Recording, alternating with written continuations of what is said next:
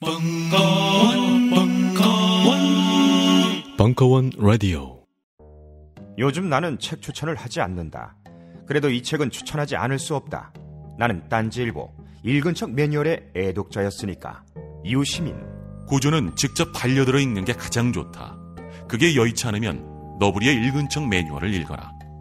읽은 척 매뉴얼은 고전들의 뒤틀린 소개이자 색다른 비평일 뿐만 아니라 그 자체로 고전과 맞먹는 유사 고전이다.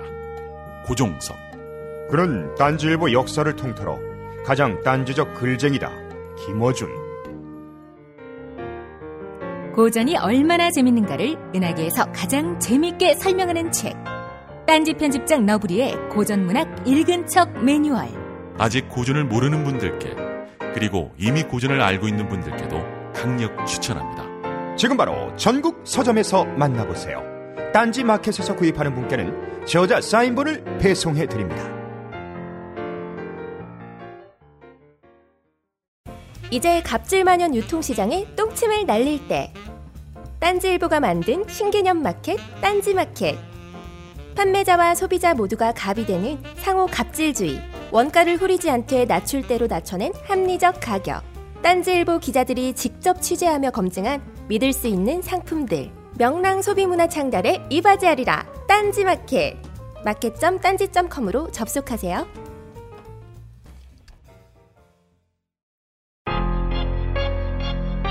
음악 밖의 힙합, 음악 이상의 힙합, 힙합과 좋은 친구들. 세 번째, 랩의 발산과 시적 침묵은 어떻게 만나는가? 2016년 7월 11일 강연.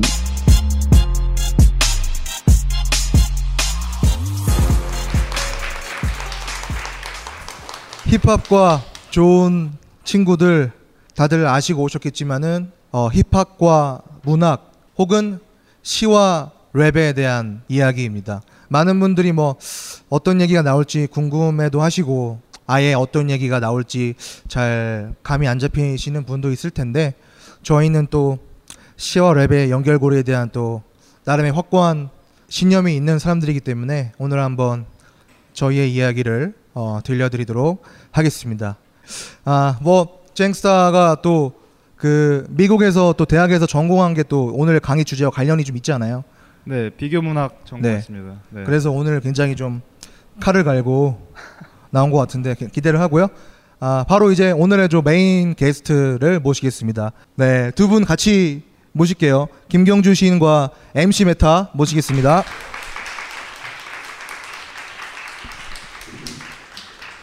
각자 간단한 소개 한번 부탁드릴게요.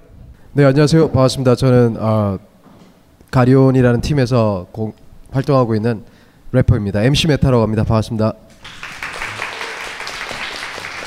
네, 안녕하세요. 시 쓰고 연극 작업하고 있는 김경주라고 합니다. 반갑습니다. 네. 안녕하세요. 음악평론가 김봉현입니다. 네. 뭐 이제 MC 메타님은 힙합을 좋아하는 사람이라면 뭐 한 십몇 년 전부터 어, 많이 알고 계실 예, 분이고요. 힙합에 특별히 관심이 없었던 분이라면 아무래도 뭐 몇 년 전에 그 방송 프로그램이 또 쇼미더머니나 또 언프리티 랩스타에서 보시지 않았을까 예, 그런 생각이 듭니다. 그리고 김경주 시인은 시인이시고 또 극작가이시고 정말 많은 일을 하는 분이고요.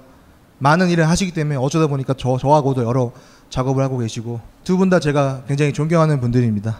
아 그러면 본격적으로 이야기를 해보겠습니다. 그 저희가 이제 시와 랩에 대해서 얘기를 하는데 사실 저와 김경주 시인과 MC 메타 세 명이 그러니까 쟁스타만 빼고 이 세 명이 사실 프로젝트 팀을 결성해서 활동을 하고 있어요. 그거 혹시 아셨나요?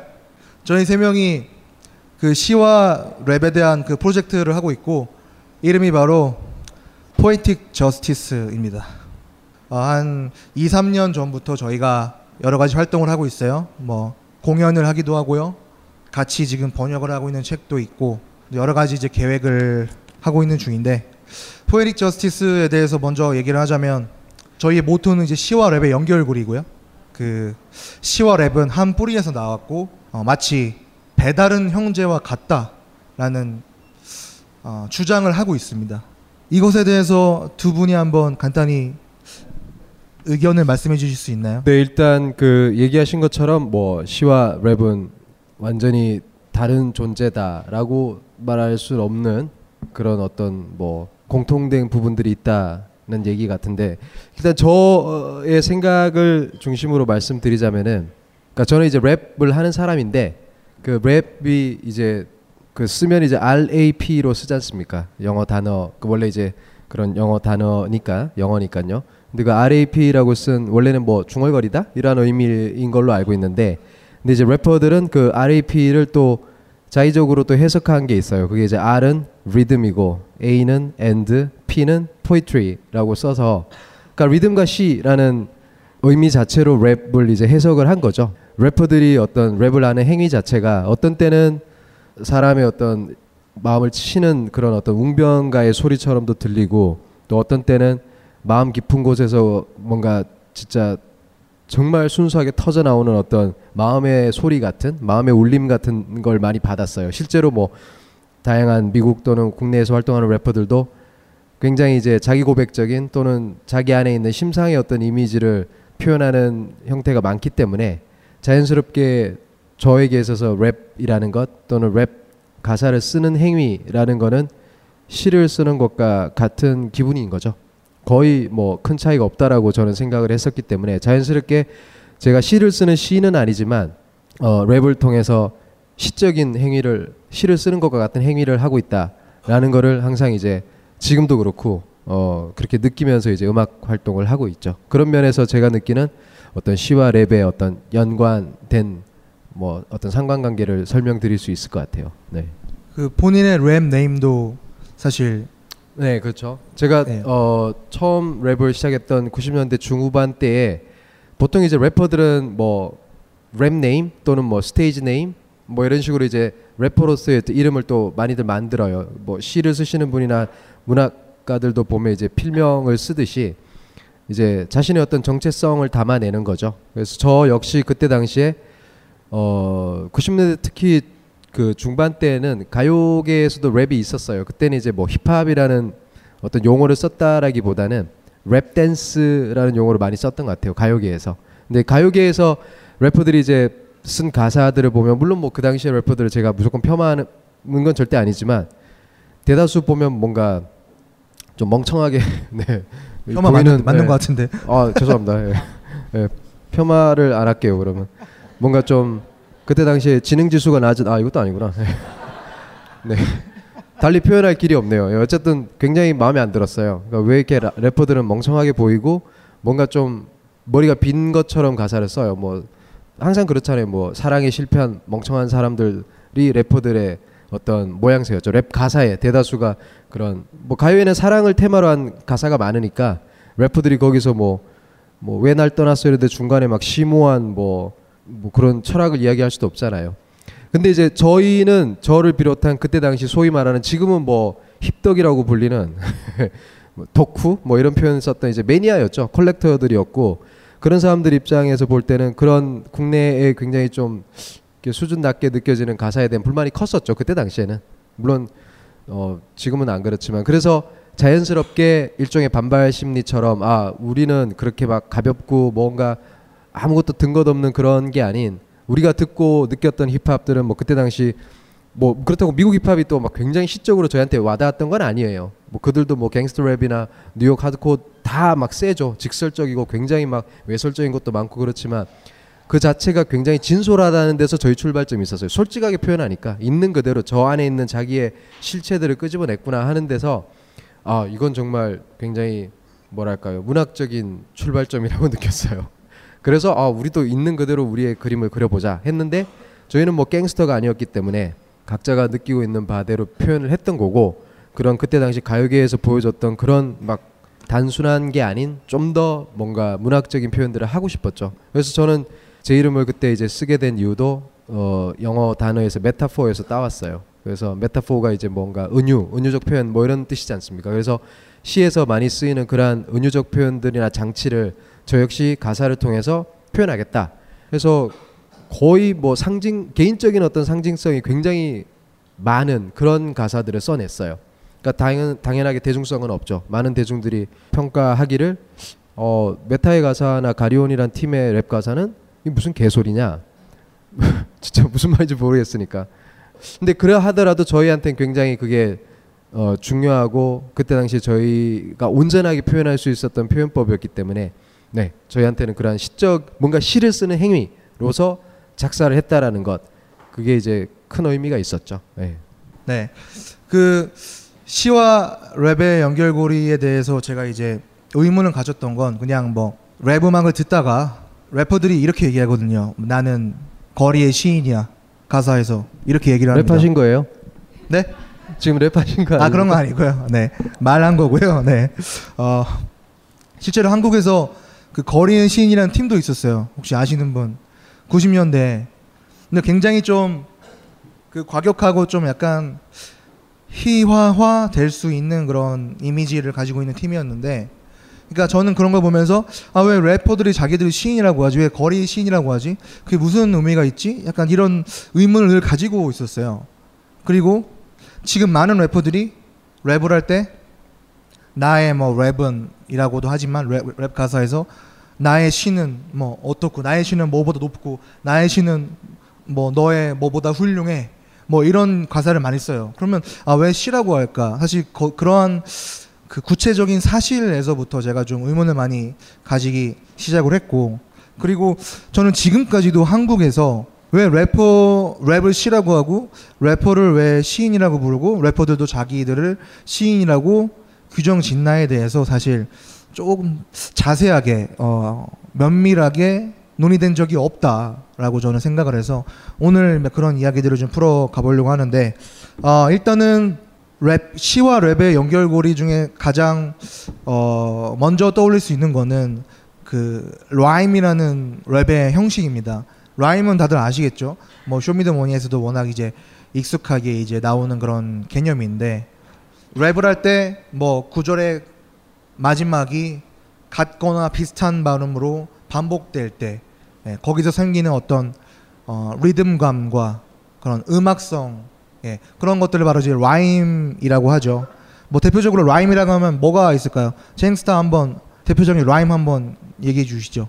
아, 아무거나 대충 걸쳐도 I pull it off. What's the hype? If you wanna know, then zoom in closer. 이거는 이제 여기서 제가 가사 중에 하나인데 여기서 라임은 pull it off 하고 zoom in closer인데 아 죄송하게 영어로 나왔네요. 근데 pull it off는 이제 제가 아무거나 대충 걸쳐도 소화할 수 있다라는 영어 그 slang이고요. 그리고 um, what's the hype? If you wanna know, then zoom in closer. 이 말은 이제 어, 뭐가 유행인지 알고 싶으면은 카메라를 zoom in closer 해라. 더 가까이 zoom in을 당겨라. 이런 뜻입니다. 네. 예, 좀더 쉬운 예를 제가 들자면은 예, 아, 뭐 나의 라임, 뭐 너의 타임 이런 거죠. 나의 라임, 너의 시간 이렇게 라임 타임 이렇게. 예. 케이크 하고 뭐 그렇죠. take, make 뭐, 뭐 이음절로 예, 비슷한 발음으로 반복되는 거 예, 다 아시겠죠? 이러한 라임이 사실 랩에서 굉장히 필수 요소죠. 없으면은 랩이 아니라고 할 만큼 굉장히 기본적이고 필수 요소인데 근데 이제 이 라임이라는 것은 개념은 엄밀히 따지면은 뭐 힙합이나 어떤 랩에서 발생한 것이 아니라 사실 어, 영미 문학이라고 하죠. 예, 서구의 영미 문화권에서 오래 전부터 전해져 내려, 내려온 가장 기본적인 전통이다라고 이제 알려져 있죠. 예, 이거에 관해서 김경준 시인 혹시 좀 부연 설명해 주실 수 있나요? 본인이 하다가 막히니까 나한테도 네. 지금 좀 말하다가 좀 목마르면 이제 바로 넘깁니다. 네.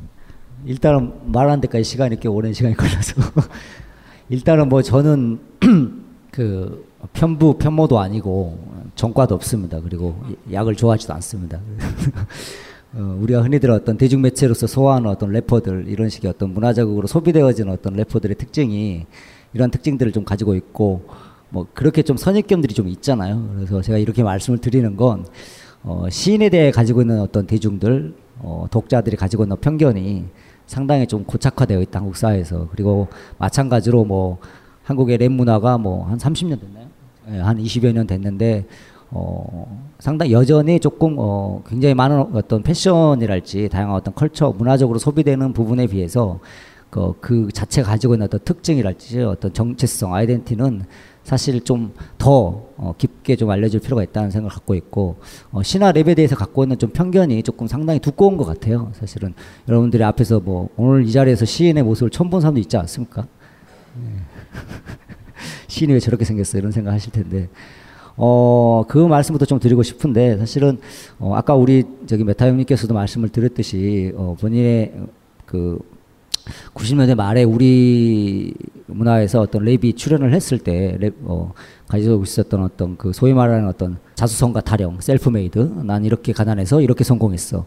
혹은 뭐 사랑에 실패해서 나는 뭐 이렇게 어, 어, 실, 슬픔을 갖고 있어. 이런 식의 어떤 그 두 가지의 상당히 극단적인 형태의 그 멜로디랄지 선율들의 조금 반감을 갖고 어, 랩이랑 랩이나 어, 힙합이 가지고 있는 음악성과 어떤 그 주제가 그것보다 훨씬 더 다양할 수도 있다. 어, 진솔하기만 하면 무엇이든 어디든 다가갈 수 있다라고 생각을 하면서 출발했다고 하셨는데 어, 모르겠어요. 문학사적 측면 안에서 랩이 라임이 어, 영미군 문학에서 출발했다 말하는 것 자체는 사실은 조금 호불호가 있을 것 같아요. 왜냐하면 그 라임이라는 것 자체는 사실은 어, 반복에서만 나타난다기보다는 어떤 흐름, 느낌 혹은 어떤 어, 음악성 자체를 가지고 저는 이야기할 수 있다고 생각하기 때문에 어, 영미 문학도 거슬러 올라가면 저기 고대 그리스까지 올라가야 되기 때문에 어, 기본적으로 그러나 어, 우리 모국어의 속살보다는 어, 외국어의 어서 속살에서부터 조금 더 그 그루브라고 하죠. 그런 것들이 잘 어, 전개가 되어 왔었고 어, 그런 부분들을 통해서 확장과 발전을 많이 해왔다고는 할 수 있을 것 같습니다.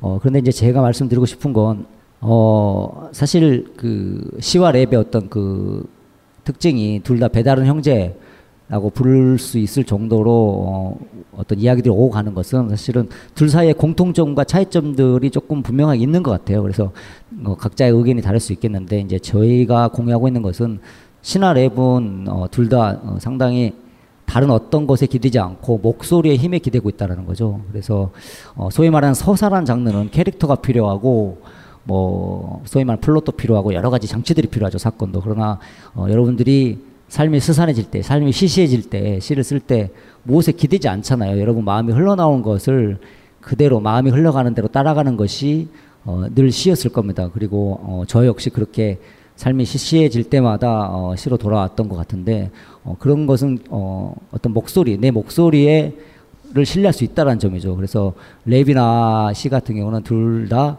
어떤 것도 기대지 않고 어떤 목소리의 힘을 기댈 수 있다라는 거죠. 그래서 우리 메타 형님 말씀 드렸듯이 그것이 하나의 문화적으로 전개가 되었을 때는 일종의 고백의 서사처럼 어 이렇게 우리 문화의 많은 부분들을 어 그 기여를 했던 것 같아요. 그래서 그런 점이 하나 있는 것 같고 또 하나는 어떤 어 아까 우리 메타님의 말 자체에서 느껴지듯이 어떤 은유적인 특징이라는 겁니다. 어, 여기서 조금 어, 의견이 있을 수 있는데 흔히들 우리가 랩이랄지 어떤 slam 뭐 이런 것들을 매체에서 소비가 되어질 때는 상당히 랩 가사나 이런 부분들은 솔직하고 거칠고 어, 직설적이다라고만 생각을 하실 수 있는데 또 시는 굉장히 소심하고 또 뭐 어떤 부분에 있어서는 시는 어, 직접적인 사랑이 아니라 어, 뒤에서 앉는 사랑 같은 느낌이 있죠. 어, 혹은 뭐 그 자체를 사랑한다기보다는 그것이 가지고 있는 둘레를 사랑하는 느낌도 있고요. 물론 이것은 시가 랩과 또 구별되는 분명한 차이점이기도 하죠. 하지만 그건 이따가 말씀을 드릴 것 같고 여하튼 둘 다 어, 상당 어, 랩이 직설적이고 어떤 상당히 거칠게만 생각이 들지만 제가 생각했을 땐 어, 래퍼들 훌륭한 래퍼들 그리고 훌륭한 랩 가사를 보면 상당히 은유적이라는 겁니다. 거기서 은유적이란 건 어, 은유라는 뭐 단어는 우리 중고등학교 때 배웠듯이 약간 어, 돌려서 말하되 더, 더 울림을 찾기 위해서 더 돌려간다라는 거죠. 그래서 어, 직설적인 느낌의 목소리에 기대고는 있지만 어, 말하고자 하는 말을 어, 돌려서 말할 수 있는 어떤 그런 지점이 기본적으로 래퍼들이 어, 본인의 목소리를 어, 밀고 갈 수 있는 어떤 동력이 아닌가 이런 생각을 갖고 있어서 어떤 목소리의 힘에 기대고 있다는 점 그리고 상당히 운유적인 특징을 갖고 있다는 거 이런 것 정도가 어, 시와 랩이 가지고 있는 어떤 중요한 어떤 연결 같은 뿔에서 나왔다라고 말할 수 있을 것 같고요. 음. 찌질이들의 자기 고백이랄지 그런 타령들이 어떤 랩의 가사에 많이 등장할 수 있었던 건 그 시에서도 그렇군요. 시인들도 사실은 어떤 아마도 굳이 문학적으로 환원을 하면 좀 불완전하다고 생각하는 존재들이 자신에게 있는 어떤 열려 있는 가능성들을 마음껏 이야기할 수 있는 어떤 그 것들이 필요하지 않았나. 그런 것들이 어떤 랩으로서 가, 어떤 가치를 가질 수 있고 시로서 가치를 가질 수 있기 때문에 신화 랩에 가장 중요한 어떤 그 가치가 있다면 아마도 그런 지점이 아닐까라는 생각을 좀 갖고 있습니다. 예. 이 아, 라임이라는 요소가 있기 때문에 이 기존의 문학과 랩이라는 것이 어, 굉장히 서로 연결이 되어 있고 그리고 아주 뭐 단순화해서 말하자면은 어, 힙합이 라임을 탄생시킨 게 아니라 기존의 영미 문화권에서 혹은 뭐 서구에 굉장히 일상에 많이 퍼져 있는 그런 어떤 라임의 어, 라임이라는 개념을 가장 자기 자신의 그러니까 장르의 가장 어, 정수로서 받아들인 그런 음악이라고 할 수 있죠. 그러니까 다른 음악보다 이 라임이라는 것을 자기 장르의 정수로서 체화시킨 그런 음악이라고 할 수 있는데 제가 뭐 이쯤에서 한번 영상을 하나 준비해 봤어요.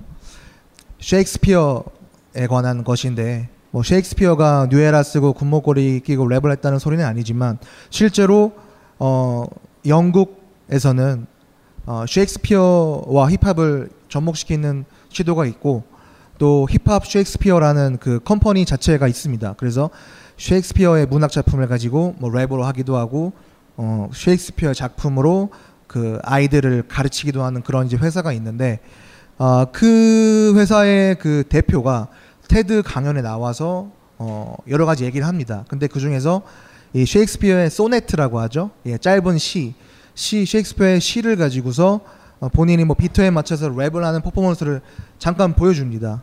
예, 그것들 그것을 한번 잠깐 보고 갈게요.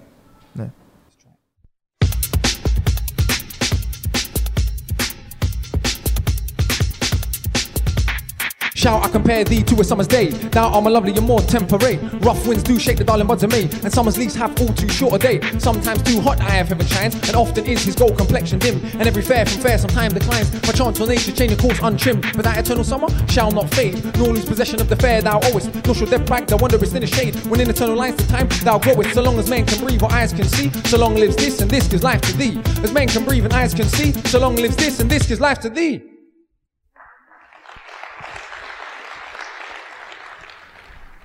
네, 뭐 다 알아들으셨죠?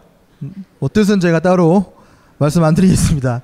네, 지금 이거 보면은 랩 가사가 아니라 예, 셰익스피어의 가장 유명한 그 소넷이고 아 이게 그러니까 그냥 각자 따로 떨어져 있는 전혀 상관없는 것을 끌어들여서 그냥 막 이렇게 섞, 섞은 게 아니라 굉장히 자연스럽게 랩 가사처럼 어, 비트 위에 맞아 들어가고 있어요. 근데 이게 이 사람의 능력이 뛰어나서가 아니라 기본적으로는 원래 이렇게 자연스럽게 시 어, 셰익스피어의 시와 힙합 비트가 자연스럽게 어우러질 수밖에 없는 태생적인 속성을 각자 가지고 있었던 거죠. 왜냐하면 이 셰익스피어의 시를 보면은 다 두 줄 단위로 다 라임이 맞죠. 예, 계속 똑같은 라임이 반복되는 부분도 있고 A B A B 형식으로 예, 라임이 맞아 들어가는 부분도 있고 그렇기 때문에 원래 이 셰익스피어의 시가 어, 자체로 라임을 가지고 있었기 때문에 그냥 랩처럼 바로 해도 전혀 위화감이 없이 하나의 랩 가사처럼 되어버리는 것이죠.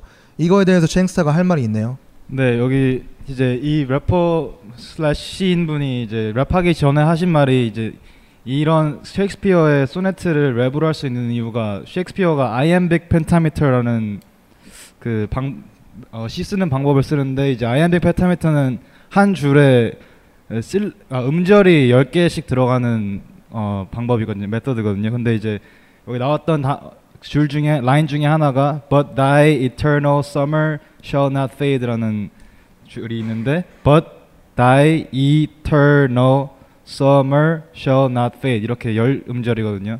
그래서 이제 그리고 계속 열 음절으로 있고 라임이 A B A B 형식으로 이제 쭉 가니까 어, 랩하기가 되게 수월하게 되, 되어 있는 시죠. 가사를 좀 준비해 왔는데 어, 이 두 개가 있어요. 이렇게 네, 두 개가 있는데 어떤 것이 시이고 어떤 것이 랩 가사인가 사실 보면 알 수가 없습니다. 그러면은 쟁사가 한번 설명을 좀 해주세요. 한번 이렇게 퍼포먼스 해주시고 간략히 뜻도 좀 해주시고 네, 오늘 네. 이거 하려고 나, 오신 거거든요 지금. 아, 네. 되게 급작스럽게 오늘 갑자기 하라고 하셨는데 어 대충 그냥 비트박스 없이 하는 건가요? 그냥 아카펠라로? 아 물론이죠. 알겠습니다. 이상한 거 시키지 마시고요. 네, 알겠습니다. 아 오케이. I woke up this morning about half past three. All the women's in town was gathered round me. Sweet gals was a moaning, Sylvester's gonna die, and a hundred pretty mamas about to heads to cry. 이게 첫 번째 거고요. 그 다음에 두 번째 거는 Six in the morning, police at my door. Fresh Adidas squeak across the bathroom floor. Out my back window, I make my escape. Don't even get a chance to grab my old school tape. 아 마지막 건 좀 저렇네요. 죄송합니다. 형식만 보면 사실 진짜 구별할 수가 없어요. 근데 아, 이 뜻을 아니까 사실 명확하게 구분이 되는 게 왜냐하면 이제 또 경찰 나오고 이제 뭐 도망가는 거 나오기 때문에 뭐가 시이고 뭐가 힙, 랩인지 이제 좀 구분이 되죠. 제가 좀 설명을 드리자면은 바로 이 작품은 굉장히 유명한 또 고전 시인이죠. 그 랭스턴 휴즈, 랭스턴 휴즈라는 시인의 어, 시 구절이고요. 그리고 바로 이것은 아이스 티라는 80년대 그 갱스터 랩의 선구자죠. 아이스티라는 래퍼의 Six in the Morning이라는 노래의 일부분입니다. 그러니까 자고 있는데 아침 6시에 경찰 와가지고 아 이거 도망가야겠네 막 이런 구절인데 이 가사 내용을 보면은 알 수 있지만 사실 이렇게 봤을 때 뭐가 시이고 뭐가 랩 가사인지 알 수가 없어요. 왜냐면 둘 다 정확하게 형식미가 있고 또 각자 또 라임도 잘 짜져 있거든요. 예. 근데 이거 봤을 때 이게 과연 우연의 일치인가? 그러니까 다른 시와 다른 랩 가사를 가져온다면 이렇게 맞아들어지 맞아 들어가지 않겠는가라고 어, 가정해 봤을 때 저는 그건 아니라고 생각해요. 왜냐하면은 이 영미 시와 랩 가사가 근본적으로 거의 같은 형식을 취하고 있기 때문에 이렇게 어, 자연스럽게 혼란을 야기하는 그런 상황이 벌어진 것이죠. 이것만 봐도 뭐 누군가에게 블라인드 테스트를 해본다면 뭐가 랩 가사고 뭐가 시인지 사실 많은 사람이 맞, 맞추지 못할 겁니다. 예. 그러면은 제가 또 하나 말씀을 드릴 거는 이제 어떤 랩과 시의 각자의 어떤 양가적인 속성이잖아요. 이것도 되고 저것도 된다. 꼭 이거라고만 말할 수 없다. 뭐 이러한 속성에 대해서 간단히 좀 말씀을 드리면 어 사실 랩이라는 거는 우리가 기본적으로 음악으로 알고 있죠. 당연히 음악이 맞고요. 하지만 어, 이러한 말이 있습니다. 모든 랩 음악은 어, 공연되길 기다리는 한 편의 시다라는 구절이 있어요. 이건 제가 한 말은 아니고 사실 저와 김경주 시인이 같이 지금 번역을 하고 있는 Poetics of Hip Hop이라는 책에 있는 구절인데 멋있어서 제가 따왔습니다. 예.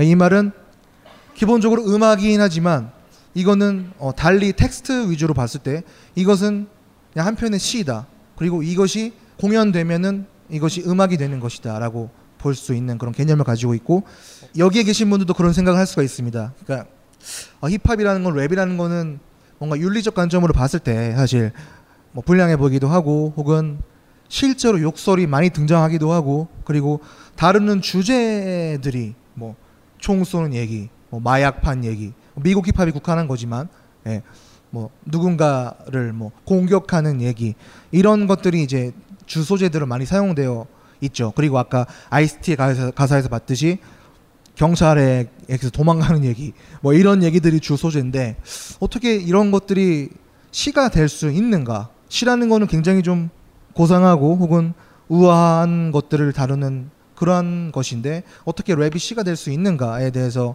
많이 좀 저도 의문이 들 텐데 조금 오해의 소지가 있을 수 있을 것 같아서 약간 균형적인 말씀을 좀 드려야 할 것 같은데 어뭐 시라는 것이 어떤 겸이라고 말하는 그 겸손함에 대한 어떤 것들, 삶에 대한 어떤 성찰, 뭐 눈 감으면 보이는 것들에 대한 이야기는 해민 스님이 열심히 잘 해주고 있잖아요. 그래서 어 여러분들이 혹시 현대 시를 얼마나 접해 보시는지 모르겠지만 사실은 우리가 알고 있는 어떤 시의 어떤 그 시도 일종의 지층처럼 끊임없이 한국 시도 쌓아져 왔는데 여러분이 알고 있는 어떤 시의 어떤 그 제도권 교육이라고 부르는 제도권 교육 안에서 문학 교육이 가지고 있는 어떤 현장성 자체가 사실은 어 근대 초기까지 정도의 시에서 사실 여러분들이 갖고 있는 시적 교양에 좀 머물러 있죠. 예를 들어서 뭐 김서울, 윤동주까지는 여러분들이 교과서 배웠지만 사실 뭐 현대 시는 상, 상, 랩 못지않게 굉장히 어 뭐 거친 언어도 많이 등장을 하고 있고요. 또 굉장히 이미지적인 언어를 많이 등장을 합니다. 일본의 뭐 애니메이션 스토리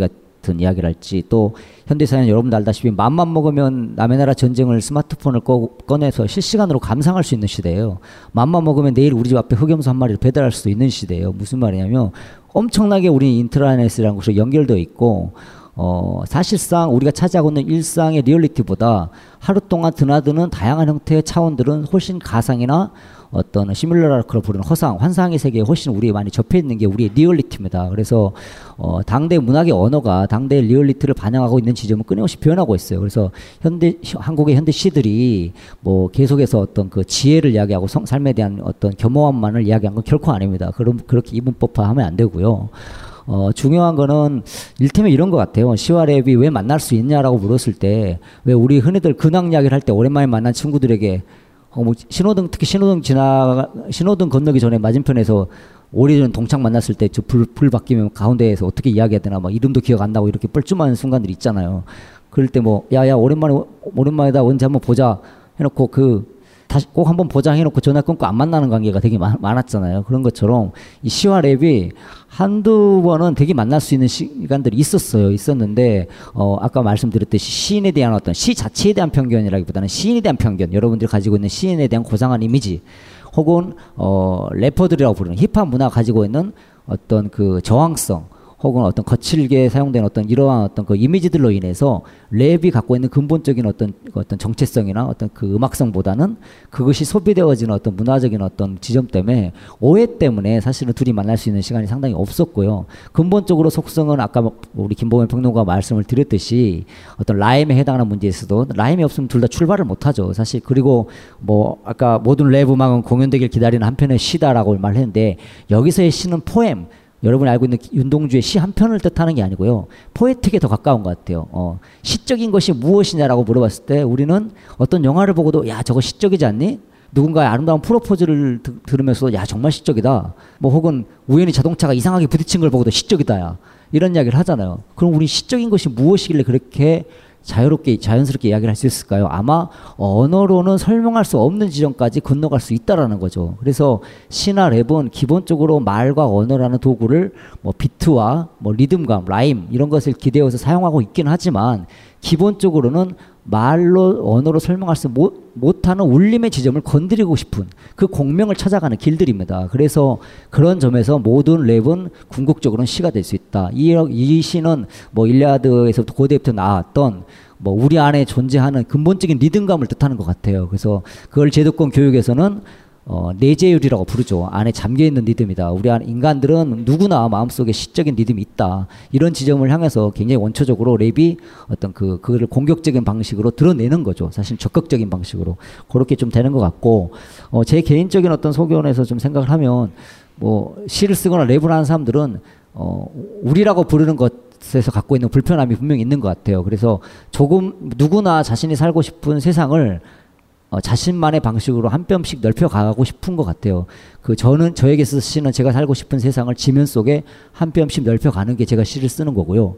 랩을 하시는 분들도 자신의 고백과 랩핑을 통해서 세상에서 주어지지 않는 뭐 우리는 다음 세상에 태어나도 건물주로 태어나기는 쉽지 않잖아요. 그래서 뭐 요즘 초등학생들이 장래희망에 뭐 임대업자를 쓴다는데 자신이 살고 싶은 세상을 한 뼘씩 넓혀가기 위해서 필요한 일종의 어떤 그 목소리들이라는 거죠. 그런 점에서 어, 시와 랩이 가지고 있는 어떤 지점이 어, 더 적극적이다 보니까 그것들이 때로는 뭐 상대를 가해하기 위해서 공격적인 의지라기보다는 그 적극성이 그렇게 좀 들리지 않았나 이렇게 생각을 할 것 같고 윤리적이다 아니다로 시와 랩을 구별하는 건 조금 호불호 갈릴 수 있다는 생각이 듭니다. 예. 강헌 선생이 명리학 강좌를 한다고 했을 때 무슨 생각이 들었냐면 인문학적 관점에서 이 명리학을 재해석을 해서 세상을 보는 하나의 관점을 뭐 tool을 프레임을 제시하려고 하는 거 아니겠는가라고 생각하였어요. 제가 받은 인상은 이겁니다. 이게 일종의 지도체이구나. 나를 찾아가는 내비게이션. 강원의 명리 운명을 읽다. 식신이 뭡니까? 처먹는 거. 아 명리학 쉽구나. 도서 출판 돌베개에서 나왔습니다. 우리는 생각했습니다. 실외는 가까운 곳에 있다고. 우리가 파는 것은 음료 몇 잔일지 모르지만 거기에 담겨 있는 것이 정직함이라면 세상은 보다 건강해질 것입니다. 그래서 아낌없이 담았습니다. 평산네이처, 아로니아 친친친 지금 딴지마켓에서 구입하십시오. 굉장히 김경주 시인의 중요한 포인트인데 어, 시 자체가 중요한 게 아니라 시적인 것 자체가 중요하다. 맞죠? 예. 예전에 punchline 해주셔서 제가 외우고 있는 건데, 그러니까 이런 거죠. 랩 가사가 시인의 입에서 불려지지 않더라도 그리고 시집에 시라는 이름으로 수록되지 않더라도 랩 가사든 뭐 영화의 대사든 아니면 텍스트가 아니라 다른 예술이든 예술이 아니라 그냥 우리 일상에 존재하는 다른 무엇이든 간에 그것이 시가 가지고 있는 시적인 속성을 가지고 있다면 사실 어, 그 자체가 중요한 것이다라고 어, 말씀을 드리고 싶고요. 뭐 굉장히 유명한 구절인데 챙사 알고 있을 것 같아요. 잠은 죽음의 사촌이다. 한글로 말하면 전혀 어감이 살지 않는데 영어로 한번 해주시죠 그 구절을. Sleep is the cousin of death. 네, sleep is cousin of death라는 부분인데 이게 바로 뭐 우리말로 번역하면은 잠은 잠 꿈 잠은 죽음의 사촌이다라는 말이 뭐냐면은 어 일종의 시적인 메타포인 거예요. 그러니까 어떤 상황이냐면은 그 가사에 대한 해석도 분분하지만 어떠한 해석은 이렇게 해석합니다. 그러니까 뒷골목에서 어 지난 시간에 얘기했죠. 굉장히 래퍼들이 흑인들이 허스를 하죠. 굉장히 열심히 살고 돈을 벌기 위해서 수단과 방법을 가리지 않고 불법이든 아니든 열심히 사는데 그 중에는 뭐 마약을 팔기도 하고 살아갔는데 뒷골목의 어떤 마약 상들과의 어떤 세력 다툼 그리고 잘못해서 일어날 수 있는 우발적인 사고들 그렇기 때문에 뒷골목에서는 항상 정신 차리고 있어야 되고 정신을 놓으면 그대로 그냥 갈 수도 있는 거예요. 하늘나라로 갈 수도 있는 그러한 위험성을 표현하기 위해서 한 구절인데 이거를 그냥 만약에 나스란 래퍼가 나 정신 안 차리면 저, 저 녀석이 나를 총으로 쏠 거야. 이렇게 하면 어, 팩트에 가까운 거지만 이러한 굉장히 위험한 공기로 가득한 이 뒷골목의 자기들의 삶의 풍경을 가지고 어, 난 절대 잠들 수 없어. 왜냐하면 잠은 죽음의, 죽음의 사촌이니까 라고 얘기했을 때 거기서 느껴지는 어떤 시적인 그런 속성이 있잖아요. 아름답지 않은 것에 대해서 얘기를 하더라도 그것을 굉장히 어, 시적으로 아름답게 얘기하면 그것이 바로 시가 아닌가. 그러니까 어, 어떻게 다루느냐가 중요하다라는 점을 제가 어, 말씀을 드리고 싶습니다. 그리고 랩에 그러니까 그거는 시에서 사실 많은 또 단순히 뭐 비유라고 규정할 수 없는 많은 기법들이 낯설게 하는 많은 기법들이 사용이 되기 때문에 사실 사람들이 시를 조금 난해하거나 어렵 게 느끼는 것도 같은데 저의 생각이 조금 맞, 맞나요? 어, 여러분들이 그렇게 느끼시는 이유 중에는 이제 현대시가 상시 어, 어떤 회복해야 될 건강성이랄까요? 문학적인 어떤 지점에서 좀 적극적으로 문, 시인들이 조금 어, 반성을 해야 될 부분 중에 하나라는 생각이 드는데 그게 바로 라임을 많이 상실했다는 겁니다. 다시 말하면 어, 어떤 우리가 어, 제도권 교육에서 수능에서 나오는 시, 뭐 여기 있는 제 저 역시 제 시가 수능에 실린 적도 있는데 한번 실험을 한 적이 있었어요. 어, 시- 수능에 자기 시가 실린 시인들이 자기 문제를 풀어본 적이 있는데 다 틀렸어요. 어느 영역에서. 왜냐하면 우리는 시를 공부를 할 때 주제를 찾고 상징을 찾는 식의 묵독, 즉 눈으로 빨리 모범 답안을 찾는 문학 교육이 익숙해져 있기 때문에 정작 어, 시를 쓰는 시인 자체도 그렇고 어, 제, 그 시를 질문을 던지는 방식이 아니라 답을 찾는 방식으로 자기 시를 어, 지었던 사람이 부- 드물었기 때문에 시인들은 자- 그 안에서 답을 찾았지 못했, 못했던 거죠. 그래서 어, 우리 그 많은 독자들이 시를 읽어가면서 주제를 찾고 모범 답안을 찾는 방식이 익숙하다 보니까 시 한 편을 소리내어서 읽을 수 있는 시간을 향유하지 못한 채 고등학교를 졸업하게 돼요. 그리고 어, 다시는 시에 친해지지 않는 거죠. 시가 이제 낯설다 혹은 멀어져 버린 거죠. 그리고 무슨 소리인지 모르겠다. 그래서 이제 지하철에 걸려 있는 플랫폼, 지하철 플랫폼에 걸려 있는 시를 보면서 요 정도는 나도 쓰겠다. 뭐 이런 생각들은 열심히 하시는 건데 어, 그 이유 중에 하나는 바로 어, 그 시가 사실은 굉장히 중요한 건 시는 사실 쓰여지는 것 못지않게 낭독의 힘이 있거든요. 그러니까 유럽의 역사를 비교했을 때 유럽은 동네마다 100년이 넘는 낭독 문화가 굉장히 많습니다. 어, 꼭 시를 잘 읽는 사람만이 낭독을 하는 게 아니고요. 누구나 시를 쓸 수 있고 누구나 낭독을 할 수 있는 문화가 굉장히 유, 깊게 자리 잡아 있었던 거죠. 하지만 어, 우리 사회 같은 경우는 시란, 시낭독이라는 건 일종의 뭐 어떤 이벤트 형식이랄지 최근에 와서는 어떤 출판 기념 에서 출판사가 만드는 하나의 어떤 그 프로모션의 어떤 형태로서밖에 작용을 안 하기 때문에 독자나 관객은 늘그 어떤 참여형이 아니라 어떤 그, 그 수용자용 태도에서 그런 시들을 되었기 때문에 시를 소리낼 수 있는 시간을 잃어버렸고 시를 쓰는 사람들 마, 현대 시를 쓰는 사람들 역시 어떤 라임을 많이 잃었습니다. 또 특히나 현대 시는 굉장히 이미지 언어가 굉장히 강화되어 있기 때문에 아까 말씀드렸듯이 이 세계 자체가 굉장히 다양한 차원을 갖고 있고 다양한 감각을 갖고 있기 때문에 그러한 종류의 환상을 포함한 그러한 감각까지도 자기 시의 어떤 착시, 현기증, 멀미 이런 것까지도 시가 될 수 있다고 생각하기 때문에 굉장히 섬세해지고 미시적인 미시적인 반면에 보편적인 어떤 그 음악성이랄지 라임을 많이 잃어버린 거죠. 그래서 저는 오히려 현대 시인들이 어 랩, 랩을 하는 사람들을 많이 어떤 그 좀좀 뭐랄까 더 적극적으로 만나고 어 조금 그런 작업들이 필요하다고 생각하는 게 바로 랩 목소리를 가지고 광장에 나온다는 겁니다. 그것이 거칠고 소위 말하는 프리스타일 랩이랄지 뭐 poetry slam이랄지 이런 걸 보면 좀 거칠고 좀 비트가 좀 서걱거리더라도 자신의 목소리를 표현하는 데서 주저하지 않는다는 점이죠. 그래서 여러분 누구나 시를 쓸 수 있고 시를 소리내서 읽는 문화에서 회복을 해줘야지만이 어, 시인들 역시 어떤 자기 시를 낭독해서 읽고 라임을 다시 회복하는 지점이 되지 않을까. 그래서 결론적으로 말씀드리면 오히려 현대 시들은 이미지적으로는 화려해졌을지 모르지만 전통적인 라, 라임들은 많이 상실됐기 때문에 그런 점은 좀 래퍼들을 좀 본받을 필요가 있다 이렇게 생각이 좀 든다는 말씀을 좀 드리고 싶습니다. 예.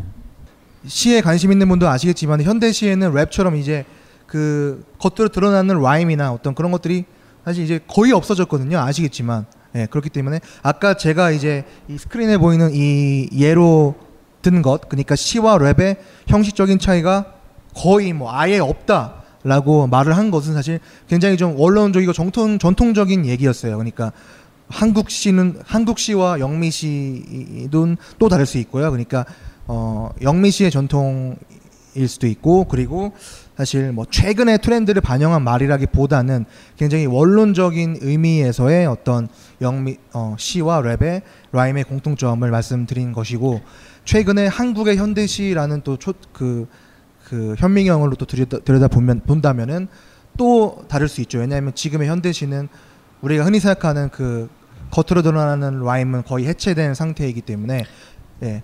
좀 더 쉽게 하나 예를 들면 네. 여러분 시조 아실 거예요. 시조는 그 전통적으로 사사조, 삼사조라는 어떤 기본법을 갖고 있죠. 어 그러나 오늘날도 시조가 가지고 있는 중요한 존귀한 가치는 분명히 존재합니다 문학사 안에서. 그러나 시조를 쓰는 사람들은 극히 일부죠. 그 이유는 그 현대에 파생된 언어를 삼사조, 사사조라는 가- 가- 그 형식 안에 밀어넣기가 쉽지가 않다라는 겁니다. 오히려 그 형식으로부터 자유로워지기 위해서 시는 전개를 하고 확장을 해온 거죠. 거기서 받아들인 게 이미지입니다. 여기서 성공한 사례가 바로 여러분이 좋아하시는 하이쿠예요. 하이쿠는 똑같이 일본의 시조처럼 오래된 시가로부터 출발을 했는데요. 형식, 즉 삼사조, 사사조라는 형식을 버리고요. 이미지를 남겼어요. 예를 들어 뭐 노루가 콧등, 콧등 위에 나비 나비가 한 마리 있다. 그 나비를 따라다니는 것이 평생 노루의 삶일지 모른다. 뭐 눈밭에 죽은 노- 나비 한 마리가 누워 있다.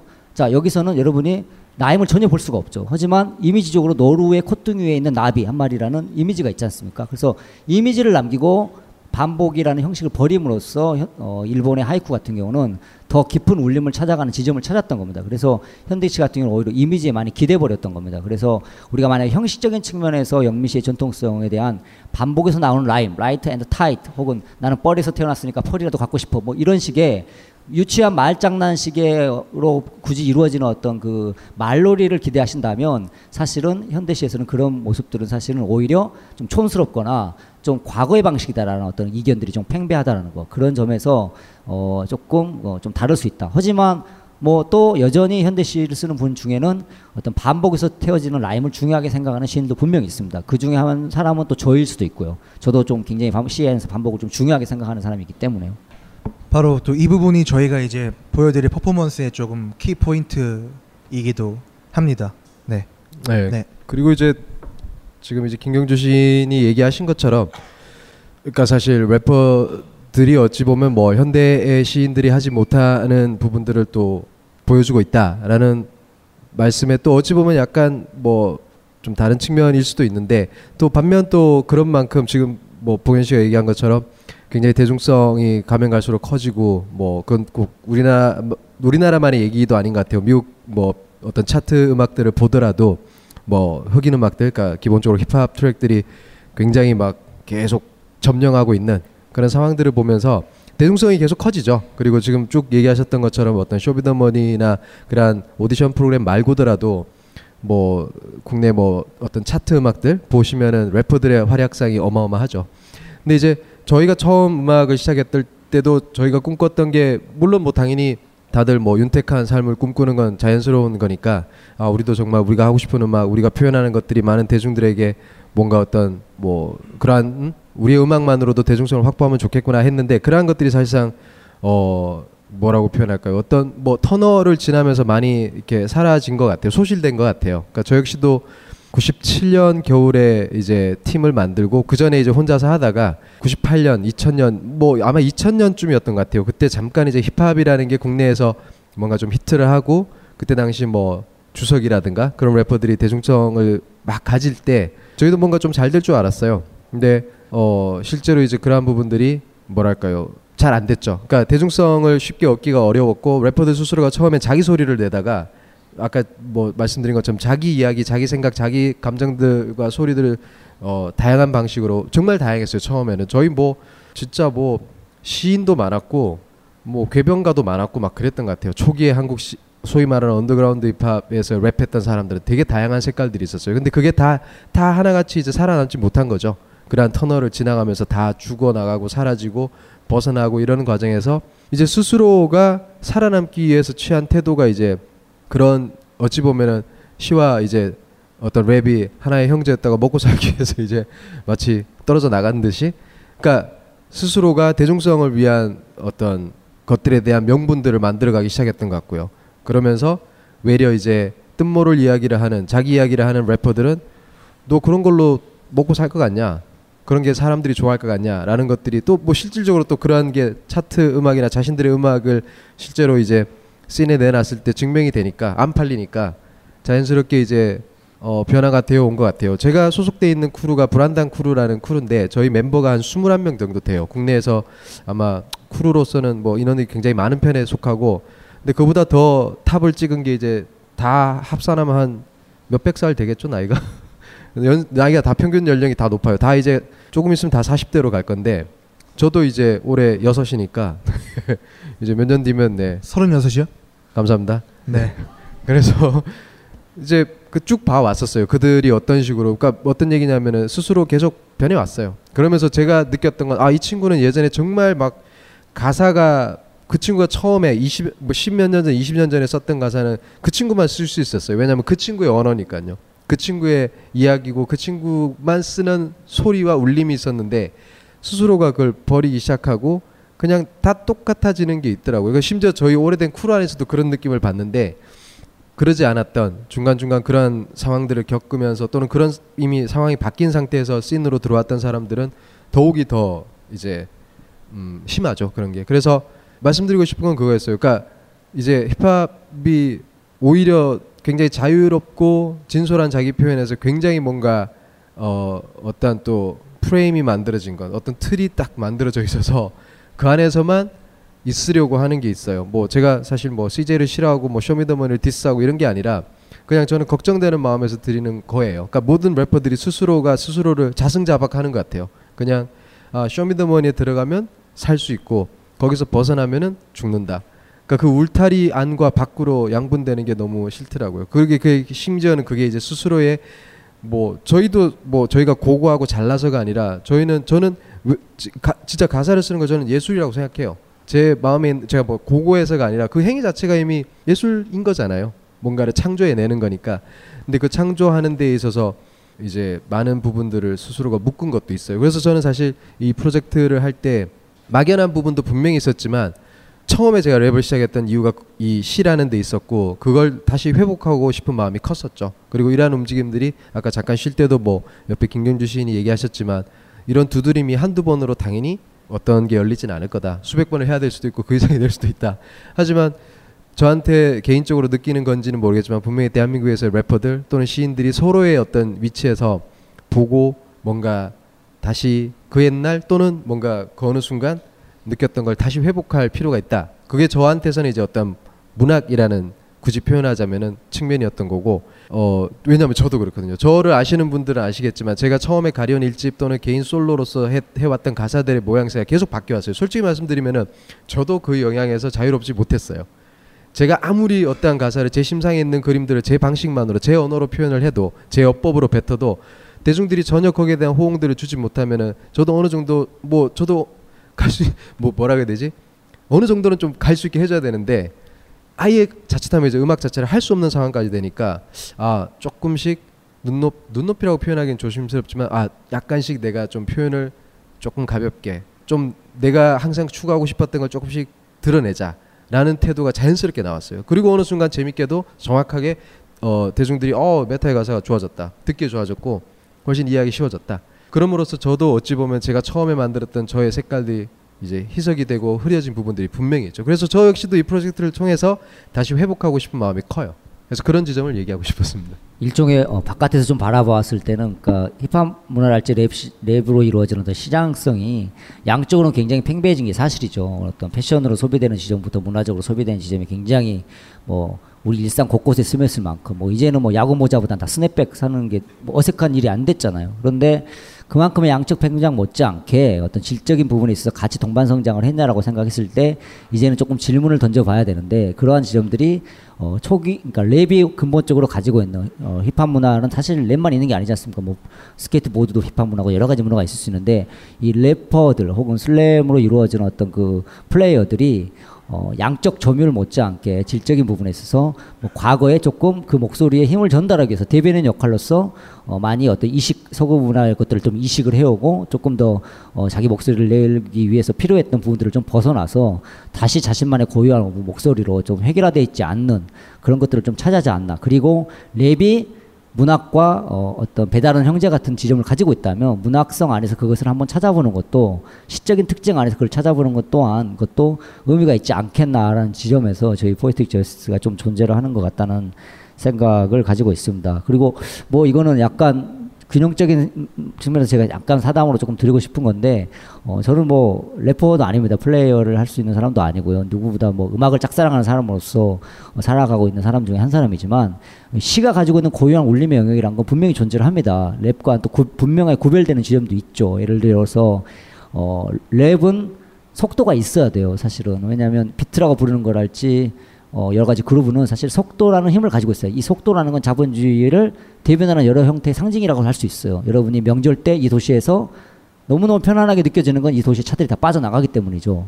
어, 그 속도가 사라져 있기 때문에 상당히 사- 여러분들이 고요해질 수 있는 건데 기본적으로 속도가 가지고 있는 어떤 지점이 비트를 만들어내고 흥을 만들어내고 라임을 만들어냅니다. 그러나 시는 근본적으로 여러분이 알고 있는 행간이라는 것을 갖고 있어요. 다시 말해서 시는 오히려 slow reading입니다. 시집을 빨리 읽는다고 해서 가치가 이- 이- 있는 문화는 아니죠. 실은 빨리 읽는다 해서 아무 의미가 없어지죠. 사실은 오히려 행과 행 사이에 숨겨져 있는 행간을 읽어낼 수 있는 거. 시 좀 읽었냐라고 그랬을 때 행간을 읽을 수 있느냐. 이 말은 침묵 또한 하나의 언어라는 지점을 갖고 있다는 거죠. 그래서 시는 근본적으로 언어로 쓸 수 없는 어- 지점에 대한 언어를 지향하기 때문에 이 랩이 가지고 있는 비트, 속도와는 다르게 근본적으로 서성거리고 번지고 둘레를 갖고 좀 침묵의 언어를 가려고 하는 지점들이 어떻게 보면 좀 소극적일 수 있지만 근본적으로 무의 아무것도 하지 않으면서 많은 이야기를 할 수 있는 지점에 대한 최소한의 언어로서 전달될 수 있는 함축성 이런 것들이 근본적인 또 시의 에센스라고 할 수도 있습니다. 그래서 근본적으로 시와 랩은 굉장히 닮아 있는 것 같지만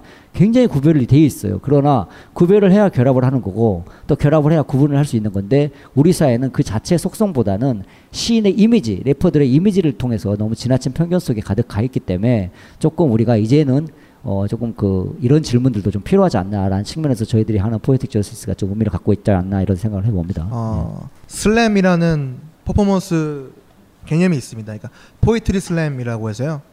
어, slamming한다, slam을 한다 이렇게 뭐 얘기하는데 쉽게 말하면은 뭐 시와 랩의 중간 정도의 형태의 퍼포먼스 방식이에요. 미국에서는 이미 굉장히 많이 활성화돼 있고 뭐 미국에서는 뭐 고등학교, 대학교에서 뭐 슬램 대회를 열기도 하고 굉장히 대중적으로 이제 자리 잡 자리 잡혀 있는데 흔히 생각하는 시인의 시 낭독보다는 어, 조금 더 적극적이고 조금 더 이제 공격적인 그런 특성을 가지고 있고 하지만 또 랩을 하는 것과는 좀더 랩을 하는 것과는 또 구별되는 그런 어떤 어, 시와 랩의 어떤 언저리에 위치한 그러한 방식인데 주로 이제 미국에서는 이제 뭐 자신의 뭐 정치적 견해를 표현하거나 아니면 어떠한 뭐 메시지를 전하거나 이럴 때 그러한 slam이라는 어, 퍼포먼스 방식을 많이 쓰죠. 어, 그래서 저희도 이제 MC 메타님도 랩뿐만 아니라 slam에 대해서도 굉장히 관심을 많이 가지고 있고 본인을 이제 slam slammer라고 스스로 생각하시잖아요. 또 그렇기 때문에 네 저, 저희가 네, 그런 방식을 보여드릴 텐데 어, 오늘은 저희가 뭐 사실 뭐 마틴 루터 킹의 연설문을 슬램으로 하기도 하고 뭐 각종 연설문이나 뭐 선언문 이런 것들을 이제 하기도 하는데 오늘은 이제 어, 김경주 시인의 시를 가지고서 좀 슬램으로 간단하게 이제 보여드릴 예정입니다. 아, 시를 그냥 원문 그대로 이제 한 글자도 어, 변형하지 않고 시를 원문 그대로 보존을 한 채로 이제 어, 래퍼가 거기서 운율을 끄집어내서 또 다른 방식으로 이제 퍼포먼스를 보여드릴 겁니다. 김경주 시인의 낭독과 그리고 이어지는 MC 메타의 slam 퍼포먼스가 번갈아서 한번 어, 이루어지겠습니다. 리파이 리파이 오르골이 처음 만들어질 때 유리통 속으로 들어가는 바람은 음악에 고이는 태풍이 되고 오르골에 조금씩 금이 갈 때 유리통 속으로 들어가는 바람은 그 음악을 태풍으로 만든다. 리파이를 먹고 싶을 때에는 리파이를 먹고 죽은 시계를 차고 여행 가고 싶을 때에는 죽은 시계를 차고 여행 간다. 어떤 여행지에서는 살구와 자두를 아직 구별하지 못한다. 오전엔 박하향이 나는 담배를 물고 불을 끌어가는 소방관을 보았고 오후엔 소방관이 박하사탕처럼 건물 속에서 녹는다. 수업 시간엔 세계 지도를 펴놓고 먼 도시들의 위도와 경도를 외웠는데 수업이 끝나면 독사를 잡으러 가기 위해 검은 봉지를 주우러 다녔다. 밤엔 나무에 몰래 기어 올라 앉아 있는 느낌보다 나무에서 떨어진 느낌으로 책을 본다. 새벽엔 종이 비행기보다 종이 배를 더 많이 접었다고 고백하는 느낌. 종이 배를 손바닥에 올려놓고 이봐, 네 곁에 난 오래 앉아 있었다고. 내가 공책에 갈겨 쓴 아주 많은 글자들이 밤에 지우개 속으로 모두 들어가 사라진 날. 인도향을 선물 받은 날 다리를 좀 절었고 시차에 대해서 오래 생각했다. 음, 음, 음. 어쩐지 너의 여행을 이야기하기 위해선 많은 종의 연필이 필요할 것 같아. 흑마를 탈까? 백마를 탈까? 청기를 들까? 백기를 들까? 여행은 태도의 문제라기보다는 침묵의 차이 같아.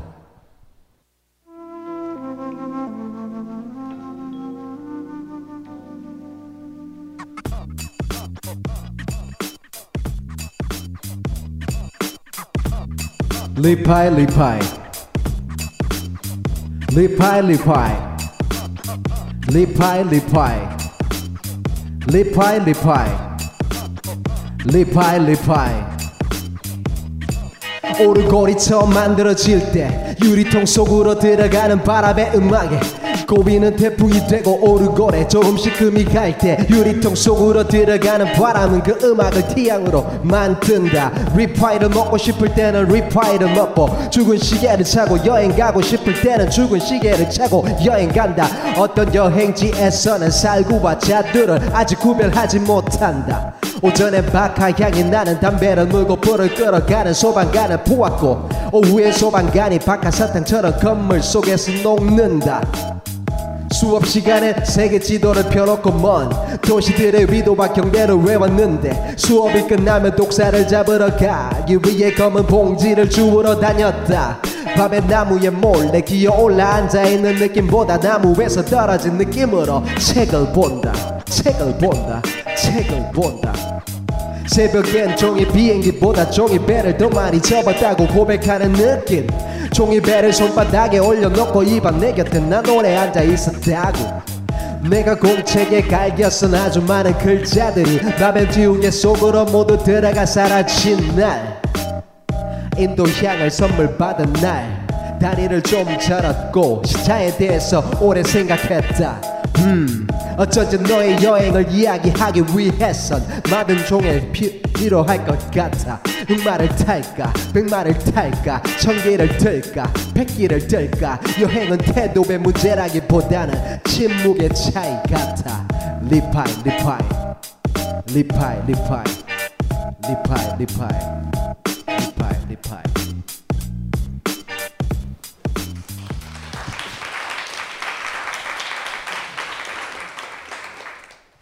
비크린 two three 샴푸 이걸 쓰면 머리카락에 힘이 생깁니다 말도 안 되는. 제가 지난 시간에 머리카락이 힘이 생긴다고 그래가지고 말도 안 되는 소리라고 그래서 광고 떨어질 줄 알았거든요. 근데 진짜로 힘이 생긴다는 걸 증명하기 위해서 광고를 연장하였다. 좋아! 그럼에도 많은 분들이 구매해 주셨습니다. 그리고 구매 후기를 통해 인정해 주셨습니다. 딴지마켓 재구매율 53%에 빛나는 빅그린 투쓰리 샴푸 23일 후 변화가 없으면 100% 환불해드리겠습니다. 지금 바로 딴지마켓에서 확인하세요. 안녕하세요. 컴스테이션 대표 이경식입니다. 컴퓨터라고는 전원 버튼밖에 모르는 딴지스가 있다면 저희 컴스테이션으로 오셨으면 좋겠습니다. 오지랖 넓은 옆집 아저씨처럼 친절하고 상냥하게 컴맹으로서의 탈출을 도와드리겠습니다. 해치거나 물지 않습니다. 간단한 문의번호 011-892-5568로 연락 주시면 컴맹 탈출 작전 성공 딴지 마켓에 컴스테이션이 있습니다. 컴스테이션은 조용한 형제들과 함께합니다. 코털은 우회로 빨리 자란다. 코털은 우회로 빨리 자란다. 세상에는 우회로 빨리 자라는 게 많다. 콩나물도 빨리 자란다. 감자잎도 빨리 자란다. 땡깡도 빨리 자란다. 신경질도 빨리 자란다. 하지만 그 중에 최고는 코털이다. 코털은 우회로 빨리 자란다. 아무도 모르게 자라서 콧구멍 속에서 숨쉬는 쥐새끼처럼 쥐꼬리를 내놓고 이리저리 흔든다. 숨쉬는 쥐새끼처럼 콧구멍 속에서 코털은 따뜻하게 숨쉰다. 애인이 내 삐져나온 코털을 못 알아봤으면 좋겠다. 하지만 애인이 코털을 알아본다고 해도 절대 다른 여자 앞에서 말해주지 않았으면 좋겠다. 살짝 문자 메시지로 알려주면 참 좋겠다. 코털은 의외로 빨리 자란다.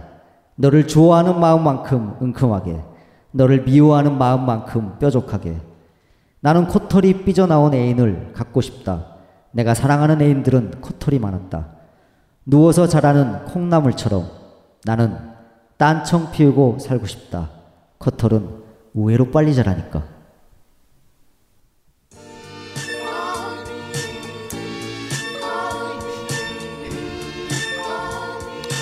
코털은 의외로 빨리 자란다.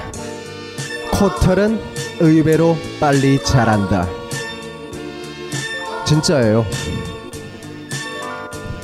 세상에는 의외로 빨리 자라는 게 많다. 콩나물도 빨리 자란다. 감자잎도 빨리 자란다. 땡깡도 빨리 자란다. 신경질도 빨리 자란다. 하지만 그 중에 최고는 코털이다. 코털은 의외로 빨리 자란다. 아무도 모르게 자랐어. 콧구멍 속에서 숨지는 쥐새끼처럼 쥐꼬리를 내놓고 이리저리 흔든다.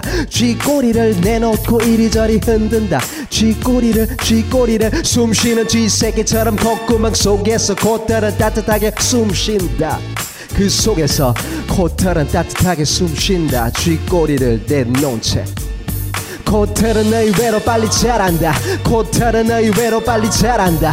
코털은 의외로 빨리 자란다. 코털은 의외로 빨리 자란다. 코털은 의외로 빨리 자란다. 코털은 의외로 빨리 자란다. 코털은 의외로 빨리 자란다.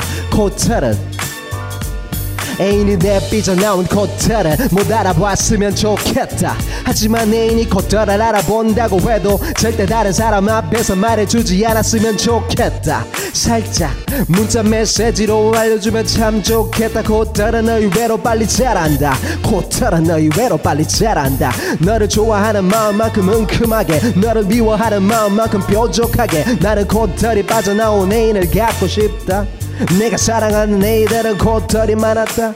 누워서 자라는 콩나물처럼 나는 딴청 피우고 살고 싶다. 왜냐면 코털은 의외로 빨리 자라니까. 코털은 의외로 빨리 자란다. 코털은 의외로 빨리 자란다. 코털은 의외로 빨리 자란다. 코털은 의외로. 진짜로 코털은 의외로 빨리 자란다 코털은 의외로 빨리 자란다 코털은 의외로 빨리 자란다 코털은 의외로 빨리 자란다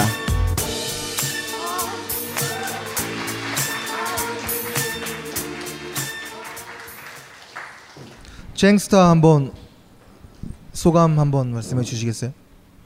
어 되게 참신했던 것 같아요. 한국에서 이런 거를 본 적이 실제로 본 적이 한 번도 없어가지고 음. 근데 되게 멋있었고 특히 두 번째 시가 되게 재미 재밌고 이제 의미도 있고 이런 시인데 랩으로 하기가 되게 약간 어, 까다로울 거라고 생각했는데 코털은 의외로 빨리 잘한다 이런 르- 거를 힙합 가사에서 잘 보기 힘든 그런 감성이잖아요.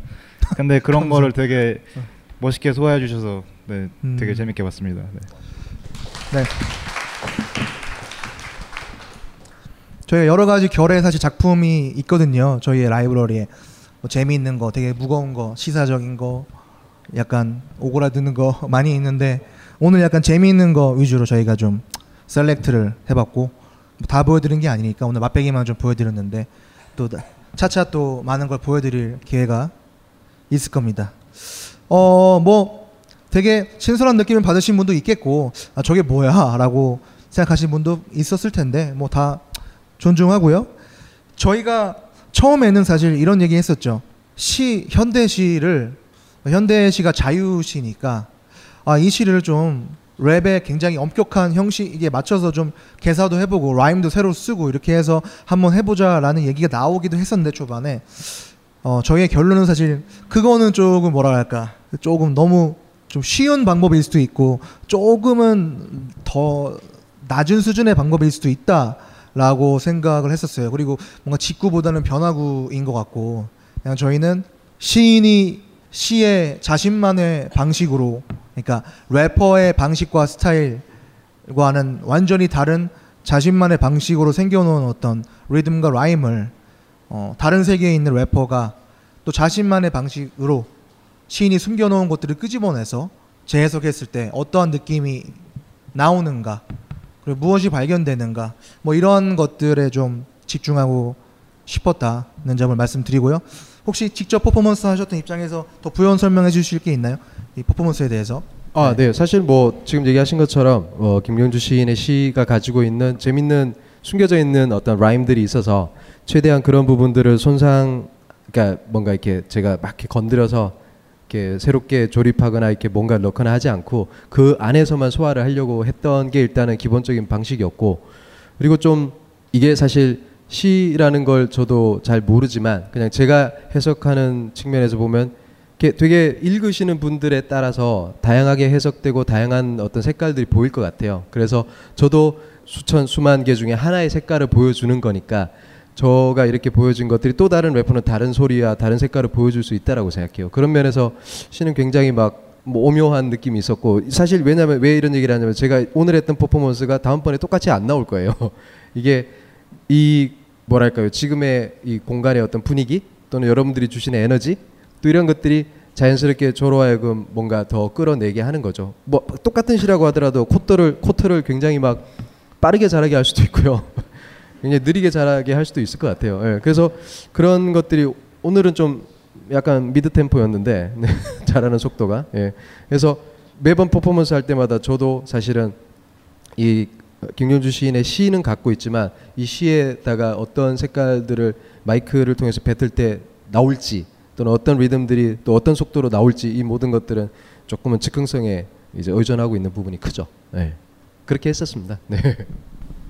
제가 오늘 강의의 부제를 랩의 발산과 시의, 시의 침묵은 어떻게 만나는가라고 제가 지었는데 사실 이 퍼포먼스와 굉장히 굉장히 관련이 있죠. 그러니까 아까 김경주 시인도 말씀하셨지만 랩의 어떤 에너지 그리고 분출해내는 그러한 성향이 어, 시의 어떤 침묵하는 성향 그러니까 시인은 사실 그러니까 랩은 랩, 랩 래퍼는 가사를 막 한 줄에 더 써서 막 더 얘기하려고 하는 성향이 있다면은 시인은 열 줄로 쓸거 다섯 줄로 쓰자 다섯 줄로 쓸 거 두 줄로 쓰고 두 줄로 쓸거 그냥 쓰지 마 그냥 백지로 내 이건 아닌 것 같고 아무튼 계속 점점 비워내고 침묵해내는 성향이 있는데 그게 바로 시인의 어떤 래퍼와 다른 어떤 자기의 라임이고 또 리듬일 수도 있는데 어, 이런 어떤 랩의 발산과 시의 침묵이 만나는 지점을 좀 저희가 말씀드리고 싶었고요. 어, 마지막으로 못다한 말씀들이 있다면 한 마디씩 해주시고 강의를 마무리하도록 하죠. 저는 뭐 오늘 거의 배우는 입장에서 그냥 여기 옆에 앉아 있었던 것 같고요. 저는 뭐 문학도 되게 좋아하고 전공했기 때문에 그리고 랩을 하는 래퍼로서 두 분 좋은 말씀 많이 들어서 너무 뜻깊었습니다. 네, 너무 클리셰적인가요? 어쨌든 네. 아니 별로 감사합니다. 기대치가 낮았어요. 아, 네. 네, 네. 네, 감사합니다. 네. 네, 저는 오늘 여기 벙커 원이죠. 여기 이제 처음 왔었거든요. 근데 일단 공간이 되게 좋네요. 저 이렇게 되게 높고 소리도 좋고 또 네. 인테리어도 좋은 것 같은데. 어쨌든 네. 벙커원을 처음 방문했는데 되게 좋은 공간에서 이렇게 또 포에틱 저스티스로서 또 이렇게 무대에 오를 수 있어서 되게 뜻깊었고요. 그러니까 아까 말씀드린 바와 같이 저 역시도 어찌 보면 이 프로젝트를 통해서 회복하고 찾아가고 다시 이제 뭔가 잃어버린 형제를 찾는 기분으로 네 저희가 뭐 피가 섞인 건 아니지만 그런 어떤 기분으로 많은 부분에서 배우고 저 역시도 이제 찾고 있는 길에 어떤 길을 찾고 있는 사람이라고 생각이 돼요. 뭐 그건 나이나 어떤 위치나 뭐 아무거랑 상관없다고 생각되거든요. 그래서 어찌됐건 저도 위에 있지 여러분과 같이 밑에 있다고 생각을 해요. 그래서 어찌됐건 네 좋은 시간이 됐다라고 생각하고 다음번에도 이러한 기회가 생겨서 다시 만날 수 있으면 그땐 또 어떤 네 코터를 네 제가 뱉을지 네 같이 한번 이렇게 시간을 가졌으면 좋겠습니다. 오늘 감사합니다. 네. 문경주 시인의 말씀. 네. 어, 어, 아까 앞서 보, 보여드렸던 그 시는 사실 외국에 나가서 그 시를 발표할 때는 서구인들에게는 공감을 못 얻었어요. 그들에게는 코털이 빨리 자라는 게 당연한 우회로가 아니라 당연하다고 하더라고요. 그래서 어, 웃자고 하는 소리고 일단 어, 시인이건 래퍼건 자기 언어를 가질 때까지 삶의 상투적인 순간과 싸워가는 것이 어, 중요하다고 생각을 해요. 여러분도 뭐 문학을 좋아하고 랩을 좋아하는 것도 일상을 벗어나서 일상이 상투적으로 변하는 순간들을 견디기 힘들었기 때문에 그러한 것들을 찾다, 찾는다라는 점에서는 저희와 한 발자국도 다르지 않다고 생각이 들고요. 어, 포에틱 저스티스라는 이름으로 어, 라는 이름이 어, 굳이 해석하면 시적 정의 이런 건데 세상에는 정의를 떠드는 사람이 되게 많고 마, 다양한 방식으로 정의를 이야기합니다. 하지만 어, 시만이 줄 수 있는 방식의 정의도 있다라는 거죠. 그것이 꼭 포엠이라는 것이 아니라 어떤 시적인 방식의 정의들이 랩이 될 수도 있고 시가 될 수도 있고 때로는 그냥 소리가 지나가는 하나의 공명이 될 수도 있겠죠. 그래서 그런 형태로 음악과 시를 어, 짝사랑하고 늘 어, 삶 속에 두는 여러분의 일상이 되시기를 바라겠습니다. 고맙습니다.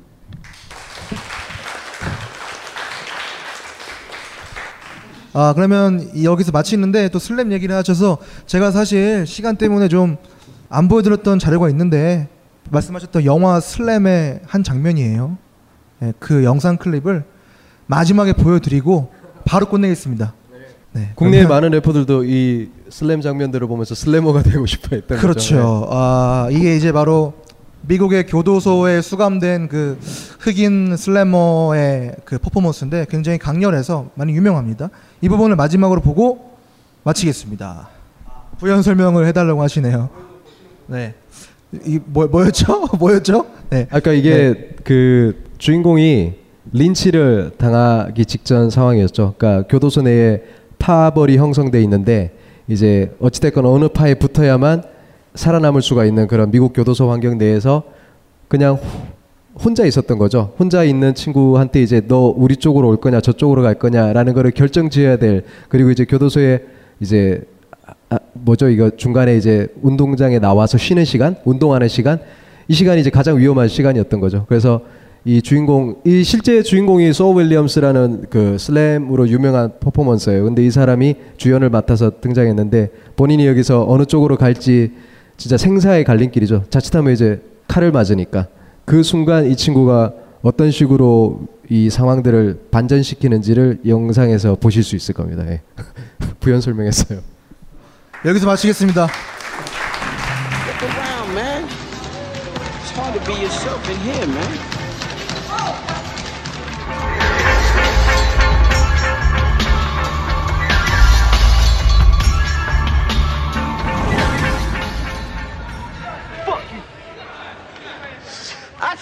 On the corner of the block slinging amethyst rocks, drinking 40s and Mother Earth's private nectar stock, dodging cops. Cause 5 be the 666, and I need a fix of that purple rain. The type of shit that drives membranes insane. Oh yeah, I'm in the fast lane, snorting candy yams that free my body and soul and send me like Shazam. Never question who I am. God knows, and I know God personally. In fact, he lets me call him me. Yeah, I'm serious, B. 벙커원, 벙커원, 벙커원 라디오.